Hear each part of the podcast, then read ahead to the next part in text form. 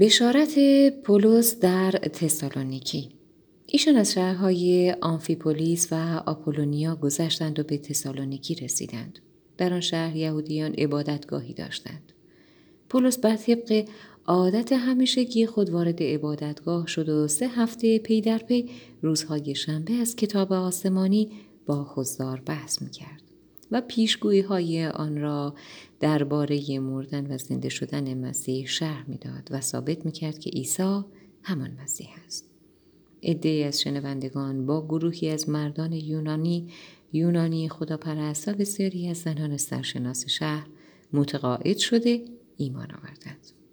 اما سران یهود حسد بردند و فیلگردهای کوچه و بازار رو جمع کردند و آشوبی به راه انداختند. سپس به خانه یاسون هجوم بردند تا پولس و سیلاس رو بگیرند و برای مجازات به مقامات تحویل دهند. اما وقتی ایشان را در خانه یاسون پیدا نکردند یاسون را با عدهای از مسیحیان دیگر کشان کشان نزد دادرسان شهر برده فریاد می‌زدند پولس و سیلاس دنیا را به هم ریختند و حالا به اینجا آمدند تا آرامش شهر ما را نیز به هم بزنند این یاسون هم آنها را در خانه خود راه داده اینها همه خائن هستند چون عیسی را پادشاه می‌دانند نه قیصر را مردم شهر و همچنین دادرسان از شنیدن این خبر نگران شدند. پس از ایشان زمانت گرفتند که کار خلافی نکنند. بعد آزادشان کردند. پولس و سیلاس در بیریه همان شب مسیحیان با عجل پولس و سیلاس رو به بیریه فرستادند. در آنجا باز طبق معمول به عبادتگاه یهود رفتند تا پیغام انجیل را اعلام کنند. ولی اهالی بیری از مردم تسالونیکی نجیب تر بودند و با اشتیاق به پیغام آنان گوش می‌دادند و هر روز کتاب آسمانی را با دقت میخواندند تا ببینند گفته های پولس و سیلاس مطابق کلام خدا هست یا نه به این ترتیب عده زیادی یهودیان و گروهی از زنان سرشناس یونانی و جمع بزرگی از مردان یونانی ایمان آوردند اما وقتی یهودیان تسالونیکی با خبر شدند که پولس در بیریه موعظه می کند به آنجا رفتند و در آنجا نیز آشوبی برپا کردند. مسیحیان بیدرنگ پولس را به سوی دریا فرستادند. ولی سیلاس و تیماتیوس همانجا ماندند. همراهان پولس تا شهر آتن با او رفتند و از آنجا به بیریه بازگشتند و از طرف پولس برای سیلاس و تیموتائوس پیغام آوردند که هرچه زودتر به آتن بروند. پولس برای مردم آتن موعظه می کند. وقتی پولس در آتن منتظر سیلاس و تیموتائوس بود از آن همه بود که در شهر بود به شدت ناراحت شد. پس برای گفتگو با یهودیان و غیر یهودیان دیندار به عبادتگاه یهود می‌رفت و هر روز در بازار هر کی را می‌دید با وی گفتگو کرد. در ضمن با چند فیلسوف اپیکوری و رواقی نیز آشنا شد. وقتی پیغام نجات بخش مسیح و زنده شدن او را با آنان در میان گذاشت گفتند این یاوگو چه می‌خواهد بگوید؟ بعضی نیز گفتند می‌خواهد یکی از مذاهب بیگانه را به ما تحمیل کند. پس او را به تالار اجتماعات شهر دعوت کردند که بالای تپهی به نام مریخ بود و گفتند بیا درباره این مذهب تازه بیشتر برای ما صحبت کن چون چیزهایی که تو می‌گویی برای ما تازگی دارد و می‌خواهیم بیشتر بشنویم تمام اهالی آتن و حتی خارجیان آنجا گویی کاری نداشتند به جز اینکه دور هم جمع شوند و تمام وقت خود را صرف گفتگو درباره عقاید تازه کنند. پس پولس در تالار اجتماعات تپه مریخ در مقابل مردم ایستاد و گفت ای اهالی آتن. می‌بینم که شما بسیار مذهبی هستید. چون وقتی در شهر گردش می‌کردم بسیاری از قربانگاه های شما را دیدم. در ضمن روی یکی از آنها نوشته شده بود تقدیم به خدایی که هنوز شناخته نشده است. معلوم می شود شما مدت هاست او را می پرستید بی آنکه بدانید کیست. اکنون می‌خواهم با شما درباره او سخن بگویم. او همان کسی است که این دنیا و هر چرا که در آن هست آفریده. چون او خود صاحب آسمان و زمین است. در این بتخانه ها که به دست انسان ساخته شدهاند ساکن نمی شود و احتیاج به دست رنج ما ندارد. چون بینیاز است. زیرا خود او به همه نفس و حیات می بخشد و هر نیاز انسان را رفت کند. و تمام مردم دنیا را از یک نفر به وجود آورد. یعنی از آدم و قومها را در سرتاسر سر این زمین پراکنده ساخت. او زمان به قدرت رسیدن و سقوط هر یک از قومهای جهان و مرزهای آنها را از پیش تعیین کرد. مقصود از تمام این کارها این است که مردم در جستجوی خدا باشند تا شاید به او برسند. حال آنکه او حتی از قلب ما نیز به ما نزدیکتر است. زیرا زندگی و حرکت و هستی از اوست. یکی از شعرای شما نیز گفته است که ما فرزندان خدا هستیم. اگر این درست باشد پس نباید خدا را در یک بود بدانیم. که انسان آن را از طلا و یا نقره و یا سنگ ساخته است. اما خدا کارهایی را که در گذشته از روی نادانی از انسان سرزده تحمل کرده. ولی اکنون از همه می‌خواهد که بودهایشان را دور ریخته فقط او را بپرستند. زیرا روزی را معین فرموده است که در آن مردم این دنیا را به وسیله شخصی مورد نظر خود با عدل و انصاف داوری کند. خدا با زنده کردن این شخص از مردگان وی را به ما شناسانیده است.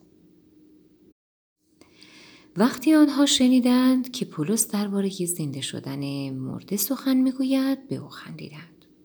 اما بحثی نیز گفتند می‌خواهیم در این باره باز هم برای ما صحبت کنیم به هر حال این پایان گفتگوی پولس با ایشان بود. ولی چند نفر او را پیروی کرده به مسیح ایمان آوردند. از جمله آنها دیونیسیوس عضو انجمن شهر بود و دیگری زنی بود به نام داماریس و چند نفر دیگر. آشوب یهودیان در قرنتوس. پس از آن پولس از آتن به قرنتوس رفت. در آن شهر با مرد یهودی به نام اکیلا متولد پونتوس آشنا شد. او به اتفاق همسرش پرسکلا به تازگی از ایتالیا به قرنتوس آمده بود. چون ایشان نیز مانند سایر یهودیان به فرمان کلودیوس قیصر از روم اخراج شده بودند. پولس نزد آنان ماند و مشغول کار شد چون او نیز مانند ایشان خیمه دوست بود. پولس روزهای شنبه به عبادتگاه یهودیان می‌رفت و سعی می‌کرد حقیقت گفتار خود را به یهودیان و یونانیان ثابت کند. پس از آنکه سیلاس و تیموتائوس از مقدونیه رسیدند پولس تمام وقت خود را صرف موعظه کرد و برای یهودیان دلیل میآورد که عیسی همان مسیح است. اما وقتی یهودیان با او مخالفت کردند و به عیسی بد گفتند پولس گرد و خاک آن شهر را از لباس خود تکانید و گفت خونتان به گردن خودتان. من از خون شما بری هستم. از این پس پیغام خدا را به غیر یهودیان خواهم رسانید. سپس با یک غیر یهودی خداپرست هم منزل شد که نام او یوستوس و خانهاش مجاور عبادتگاه یهود بود. سرپرست آن عبادتگاه که نامش کرسپوس بود با تمام خانوادهش مانند بسیاری از قرنتوس به مسیح ایمان آوردند و غسل تعمید گرفتند. یک شب خداوند در رویا به پولس فرمود از هیچ کس نترس. با دلیری موعظه کن و از این کار دست نکش چون من با تو هستم و کسی نمی‌تواند به تو آسیبی برساند. بسیاری در این شهر به من تعلق دارند. پس پولس یک سال و نیم در آنجا ماند و کلام خدا را تعلیم داد. اما وقتی گالیول حاکم ایالت اخایی شد یهودیان با هم به ضد پولس برخواسته و او را برای محاکمه به حضور حاکم بردند. آنان پولس را متهم ساخته گفتند او مردم را وادار می کند که خدا را با روش های غیر قانونی بپرستند. ولی درست در همان لحظه که پولس می‌خواست از خود دفاع کند گالیول رو به مدعیان کرد و گفت ای یهودیان گوش کنید اگر جرم و جنایتی در کار بود به سخنان شما گوش می‌دادم. اما چون جنگ و جدال شما بر سر کلمات اشخاص و قوانین مذهب خودتان است خود شما آن را حل و فصل کنید. من نه به این چیزها علاقه دارم و نه در این مورد دخالت می‌کنم. آنگاه ایشان را از دادگاه بیرون کرد. پس ایشان رفته و بر سر سوستانی است که سرپرست جدید عبادتگاه یهودیان بود ریختند و او را بیرون دادگاه کتک زدند. اما حاکم به این حادثه نیز اهمیتی نداد. بازگشت پولس به اورشلیم و انتاکیه سوریه. پس از این واقعه پولس مدتی در آن شهر ماند و باید با مسیحیان ودا و همراه پرسکلا و اکیلا از راه دریا به سوی سوریه حرکت کرد. در شهر کنخریه مطابق رسم یهودیان موی سر خود را تراشید چون که نظر کرده بود. وقتی به بندر افسوس رسید پرسکلا و اکیلا را در کشتی گذاشت و برای گفتگو به عبادتگاه یهود رفت. یهودیان او را خواستند چند روز پیش ایشان بماند.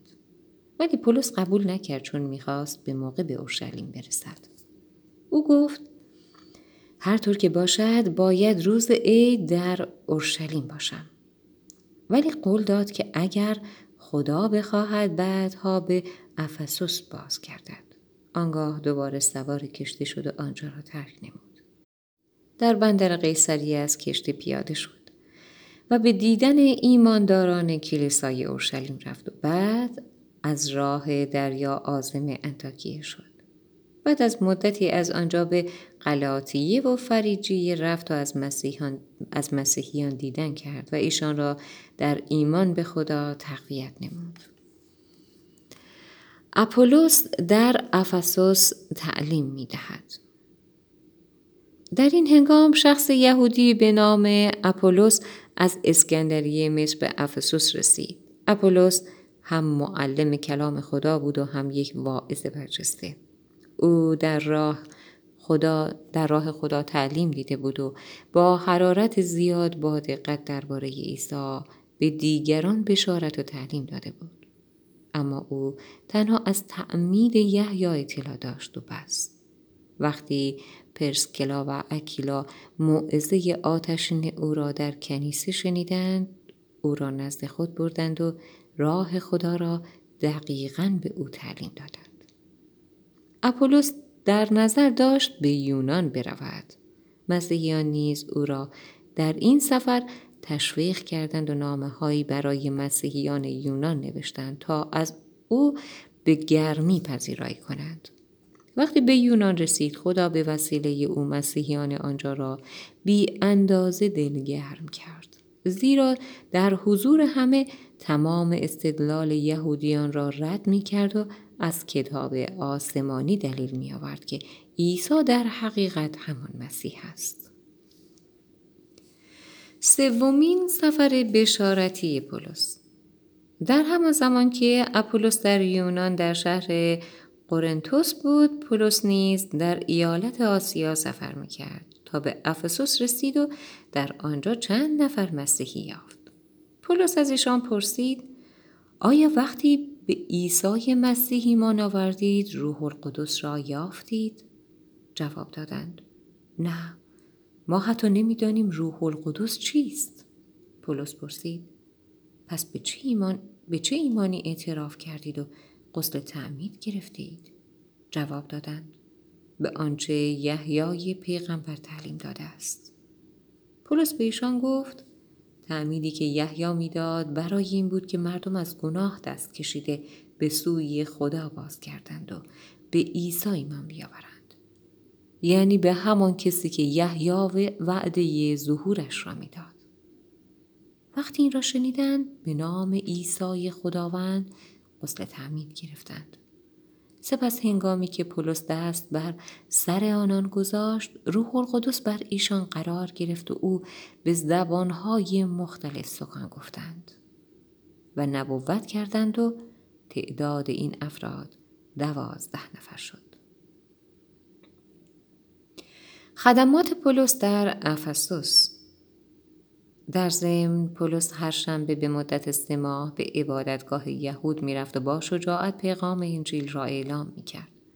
او از ایمان و علت ایمان خود سخن می‌گفت و دیگران را نیز متقاعد میساخت تا به عیسی ایمان آورند. اما بعضی پیغام او را رد کردند و در برابر همه به مسیح بد گفتند. پس از ایشان جدا شد و دیگر برای آنان موعظه نکرد. سپس مسیحیان را از میان مخالفین بیرون کشید و برای ایشان جلسات, جلسات جداگانه ترتیب داد. در ضمن هر روز در تالار سخنرانی تیراونس برای مردم موعظه می کرد. دو سال به این ترتیب گذشت تا اینکه تمام ساکنان ایالت آسیا پیغام خداوند را شنیدند هم یهودیان و هم یونانیان خداوند به پولس قدرت داد تا معجزات شگفت آوری به انجام رساند. به طوری که هرگاه دستمال یا تکی از لباس او را روی اشخاص بیمار میگذاشتند شفا میافت و ارواح ناپاک را از وجودشان بیرون می‌کرد. یک بار گروهی از یهودیان دور گرد که شهر به شهر میگذشتند و برای اخراج ارواح ناپاک ورد میخواندند خواستند امتحان کنند که اگر اسم عیسی خداوند را بر زمان زبان آورند می تواند ارواح ناپاک را از وجود دیوانگان بیرون کنند یا نه.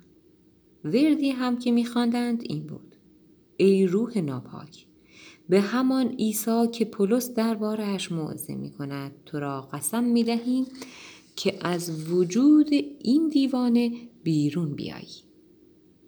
هفت پسر اسکیوا که یک کاهن یهودی بود این کار را می کردند.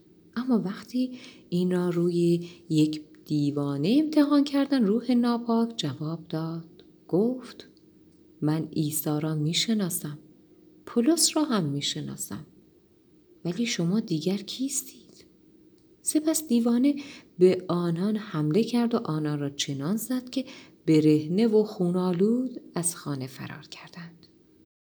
این خبر در سراسر افسوس پیشید و به گوش هر یهودی و یونانی رسید به طوری که همه ترسیدند و از آن پس به نام عیسی خداوند احترام میگذاشتند در ضمن از کسانی که به مسیح ایمان آوردند آنان که قبلا با سحر و جادو سر کار داشتند آمدند و به گناه خود اعتراف کردند و کتابها و های خود را در مقابل همه سوزاندند. قیمت این کتابها برابر پنجاه هزار سکه نقره بود. این پیش آمد تأثیر عمیق پیغام خدا را در آن نواحی نشان می‌داد. آشوب در افسوس. آنگاه پولس به وسیله روح خدا هدایت شد که پیش از مراجعت به اورشلیم به مقدونیه و یونان برود. او می گفت بعد از آن باید به روم نیز بروم. پس همکاران خود تیموتائوس و ارستوس را جلوتر به یونان فرستاد و خود کمی بیشتر در آسیا ماند. وقتی تقریبا در همین هنگام در افسوس شورشی بر ضد مسیحیان برپا شد این شورش زیر سر شخصی بود به نام دیمیتریوس که یک زرگر بود و صنعتگران را دست دست استخدام کرده بود تا روی تا از روی بت دیانا مجسمه نقره‌ای بسازند. روزی دیمیتریوس کارگران و همکاران خود را جمع کرد و به ایشان گفت آقایان درآمد ما از این کسب کار است. ولی به طوری که می‌دانید و دیده و شنیده این پولس بسیاری را متقاعد ساخته که این بودها بودهای خدایان نیستند. به همین جهت بازار ما کساد شده. نه فقط ما در افسوس ضرر می کنیم بلکه همکاران ما در سرتاسر سر آسیا می شوند.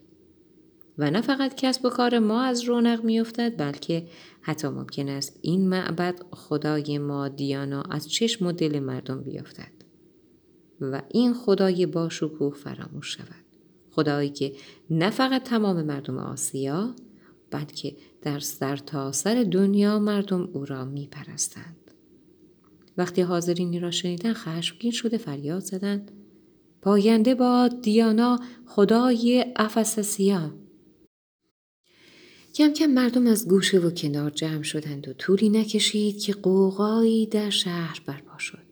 همه به سوی تماشا، تماشاخانه شهر هجوم بردند و گایوس و ارسترخوس را که از همسفران پولس و اهل مکادونیه بودند گرفتند و کشان کشان برای محاکمه بردند. پولس می‌خواست مداخله کند اما مسیحیان مانع شدند.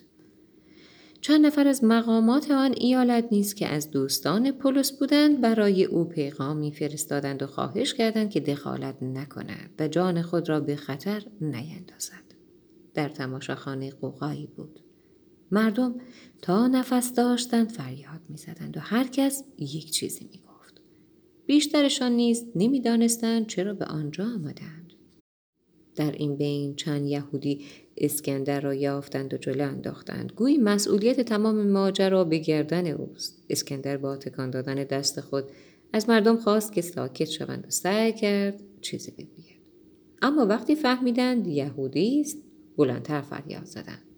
پاینده با دیانا خدای افسسی ها پاینده با دیانا خدای افسسی ها این سر و صدا تا دو ساعت طول کشید. سرانجام شهردار توانست ایشان را آرام کند و چند کلمه سخن بگوید.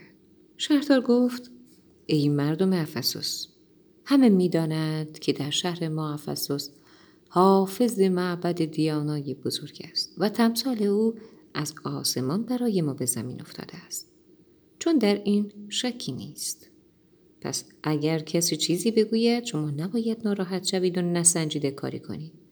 شما این دو نفر را به اینجا آورده اید در صورتی که نه از بودخانه چیزی دزدیدند و نه به بود بی احترامی کردند. اگر دیمیتریوس و صنعتگران از دست کسی شکایت دارند در دادگاه باز است و قضاوت هم آماده اند تا به شکایت رسیدگی کنند. بگذارید ایشان از راه های قانونی اقدام کنند. اگر در مورد موضوع دیگری گله و شکایتی باشد در جلسات رسمی انجمن شهر حل و فصل خواهد شد. زیرا این خطر وجود دارد که حاکم رومی به خاطر آشوب امروز از ما بازخواست کند. اگر از ما بازخواست کند چه عذری داریم؟ و اگر از پایتخت در این باره از من توضیح بخواهند چه جوابی بدهم؟ سپس ایشان را مرخص نمودند و همه متفرق شدند. سفر پولس به مقدونیه و یونان وقتی سر و صدا خوابید پولس به دنبال مسیحیان فرستاد و پس از موعظه و تشویق از آنان خدافزی کرد به طرف مقدونیه به راه افتاد سر راه خود به, به هر شهری که می رسید برای مسیحیان موعظه می کرد. به این ترتیب به یونان رسید و سه ماه در آنجا اقامت نمود. سپس خواست با کشتی به سوریه برود. اما وقتی فهمید یهودیان توطعی چیدند که او را بکشند تصمیم گرفت از راه مقدونیه مراجعت کند. چند نفر نیز تا آسیا همراه او رفتند که عبارت بودند از سوپاتروس اهل بیریه، ارستوخوس و سکندوس اهل تسالونیکی، گایوس اهل دربه، تیموتائوس، تیخیکوس و ترومیفوس که همه به شهرهای خود در آسیا باز میگشتند. ایشان جلوتر رفتند و منتظر ما در ترواس منتظر ما ماندند. پس از عید پسح از شهر فیلیپی واقع در شمال یونان سوار کشتی شدیم و پنج روز بعد در بندر ترواس در آسیا رسیدیم و یک هفته در آنجا ماندیم. آخرین دیدار پولس از ترواس یک شنبه برای مراسم شام مقدس دور هم جمع شدیم. پولس برای ما موعظه می کرد و چون روز بعد می‌خواست از آن شهر برود تا نیمه های شب صحبت کرد. در بالا خانه که جمع بودیم چراغهای بسیاری روشن بود. همینطور که پولس سخن را طول می‌داد جوانی به نام افتیخوس که کنار پنجره نشسته بود خوابش برد و از طبقه سوم پایین افتاد و مرد پولس پایین رفت و او را در آغوش گرفت و گفت ناراحت نباشید. او صحیح و سالم است. همینطور نیست بود. همه خوشحال شدند و با هم به بالاخانه بازگشتند و شام مقدس را خوردند. پولس باز سخن خود را ادامه داد. تا کم کم هوا روشن شد. آنگاه ایشان را ترک گفت. دیدار پولس با کیشیشان افسوس. پولس می‌خواست از راه خشکی به اسوس بر برود و ما پیش از او با کشتی به آن شهر رفتیم. در اسوس به هم رسیدیم و با کشتی متیلینی رفتیم. روز بعد از جزیره خیوس گذشتیم و روز دوم به بندر ساموس رسیدیم و روز سوم وارد میلیتوس شدیم. پولس نمی‌خواست این بار در شهر افسوس توقف نماید چون عجله داشت. که اگر ممکن باشد برای عید پنتیکاست در اورشلیم باشد. اما وقتی در ملیتوس از کشتی پیاده شدیم برای کشیشان کلیسای افسوس پیغامی فرستاد که بیایند در کشتی او را ببینند. وقتی آمدند به آنان گفت شما می‌دانید از روزی که من به آسیا قدم گذاشتم تا به حال با کمال فروتنی و اشک و آه به خداوند خدمت کرده و همیشه با خطر مرگ روبرو بودم چون یهودیان برای کشتن من توطعه چیدند. با وجود این چه در میان مردم و چه در خانه ها همیشه حقیقت را به شما گفته و هرگز کوتاهی نکردم. به یهودیان و غیر یهودیان نیز اعلام می کردم که لازم است از گناه دست بکشند و از راه ایمان به خدا. به خداوند ما عیسی مسیح به سوی خدا باز کردند اکنون به دستور روح خداوند می‌خواهم به اورشلیم بروم و نمی‌دانم بر من چه خواهد گذشت. به جز اینکه روح القدس در هر شهر به من می‌گوید که زندان و زحمت در انتظارم می باشد. ولی زندگی وقتی برایم ارزش دارد که آن را در راه خدمت یک کلیسای خداوند به من سپرده است صرف کنم و آن را به کمال رسانم.